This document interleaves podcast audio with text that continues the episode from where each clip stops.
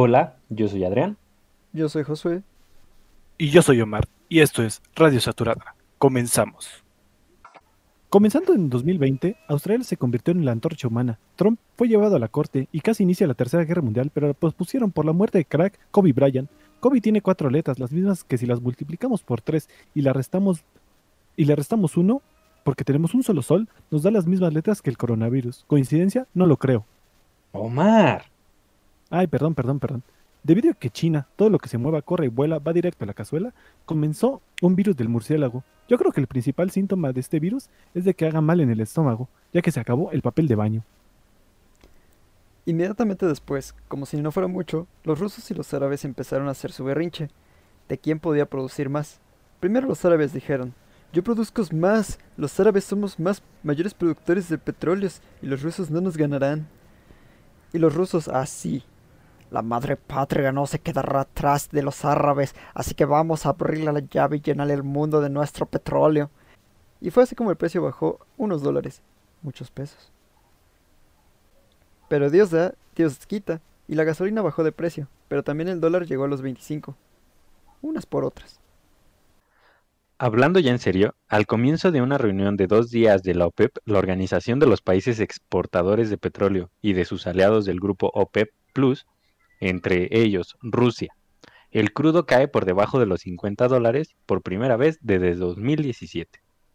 Los precios del petróleo caen un 20% después de que Arabia Saudita anunciara una gran rebaja del coste de sus barriles de crudo, desatando una guerra de precios entre Rusia y por su negativa de no reducir su producción.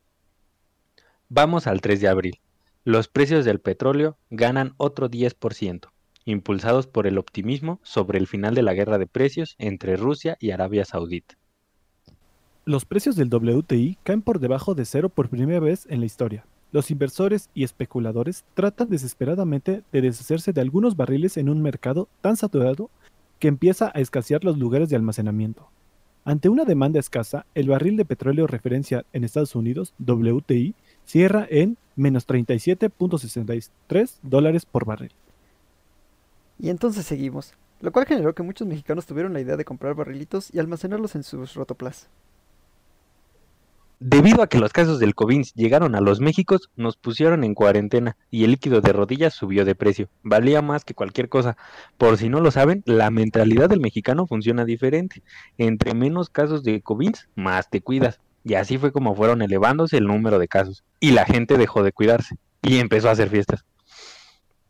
Y esto sigue y sigue, porque unos polis se fueron lisos contra un afroamericano lo que provocó que USA se levantara.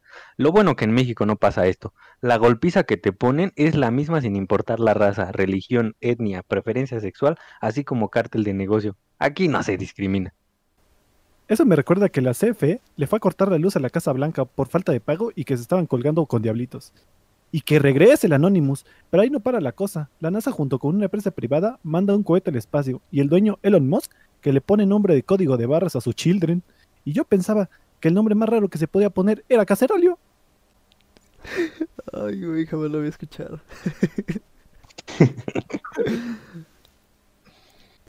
y así llegamos a la actualidad, donde la gente en cuarentena prefiere hacer TikToks que ponerse a hacer el home office en calzones y traje de cintura para arriba. Y los estudiantes están terminando la universidad en pijama. Esto fue un pequeño recuento de lo que ha pasado en este año. Y ahora, por último, vamos con los precios del barril en positivo. WTI, 40.06 dólares por barril. Crudo Brent, 42.68 dólares por barril. Y la mezcla mexicana de exportación, por fin, en 35.04 dólares por barril. Bien. Ahora, tú también, como radio saturada, si tienes la posibilidad, quédate en casa mandar un saludo a todos los que nos escuchan desde México, Bolivia, Argentina y Perú. Les agradecemos su apoyo. Besitos, bye. Esto ha sido todo por nuestra parte. Recuerda seguirnos en Facebook, Twitter, Instagram como Código Petrolero y Radio Saturado. Además de que ya estamos en YouTube por si nos quieres volver a escuchar.